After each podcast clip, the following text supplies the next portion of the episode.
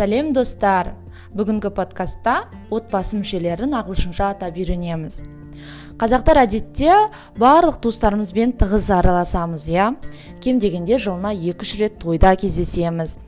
Ең қызығы қазақ тілінде әр туыстық қатынастың өз атауы бар. Ал ағылшындар ол жағына көп бас қатырмаған. Сондықтан сіздер үшін жақсы жаңалық отбасы мүшелерін атау үшін мың миллион сөз жаттап қажет емес. Ең алдымен жақын туыстардан бастайық. Отбасын family family деп атаймыз. Әке father. Бұрын бізді мектепте осылай үйреткен. Бірақ қазір көп адамдар ә, шетелдіктер өз әкелеріне dad dad деп айтады. Анамызды mother деп үйреткен. Бірақ ә, тағы да шетелдіктер көбіне қысқартып мам мам деп атайды. Яғни әке dad ана мам. Аға іні бауыр brother. Екі тілде бро әпке сіңілі қарындас sister. Sister. Рахат иә? Бірақ сөз.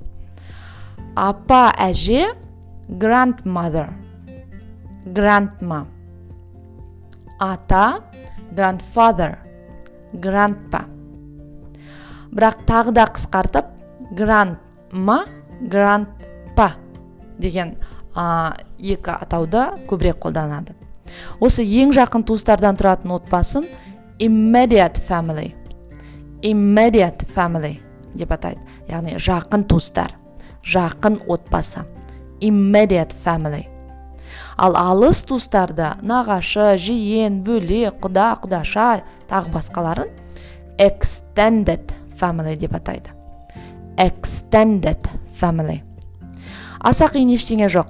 Әке шешеңіздің аға әпкелерін нағашы жиен бөлелерін қысқасы жасы үлкен кісілерге екі ақ сөз қолданасыз.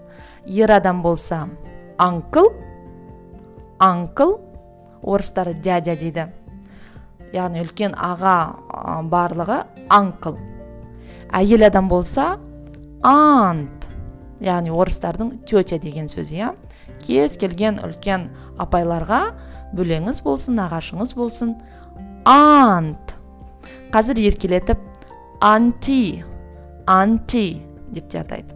Болды. Ал әке шешеңіздің бауырларының балаларын яғни сізбен қатарлас туыстарыңызды бір ақ ауыз сөзбен атайсыз.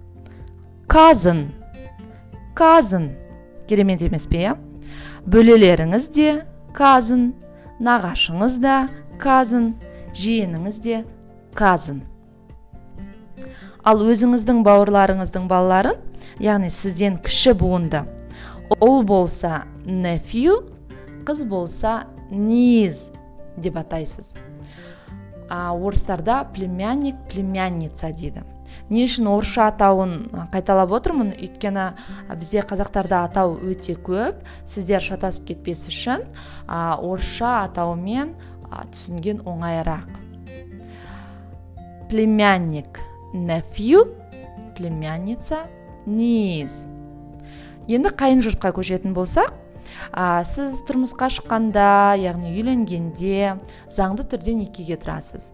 Сол себепті сіздің жұбайыңыздың туыстарының барлығы сіздің заңмен бекітілген туысыңыз болып есептеледі. Ағылшынша заң ло ло деп аударылады. Ал ішінде деген сөз ин ин ішінде. Сонда ин ло ин ло заң аясында деген мағынаны білдіреді. Енді өзіміз білетін барлық туыстық атауларға ин ло қосымшасын қосамыз. Заң аясында mother in law қайын ене father in law қайын ата brother in law қайын аға немесе қайын іні sister in law қайын апа қайын сіңілі деген мағынаны білдіреді. Және біліп жүретін тағы бір сөз өгей яғни өгей әке өгей шеше деген сөздер қалай аударылады? А бұл жағдайда барлық сөздерге step step сөзін қосамыз. Step mother step mother. Өгей шеше step father өгей әке а, жаңа айтып өтпедім. Өз балаларымызды ұл бала болса сан сан. Ал қыз болса дота дота деп атаймыз. Ұл сан қыз дата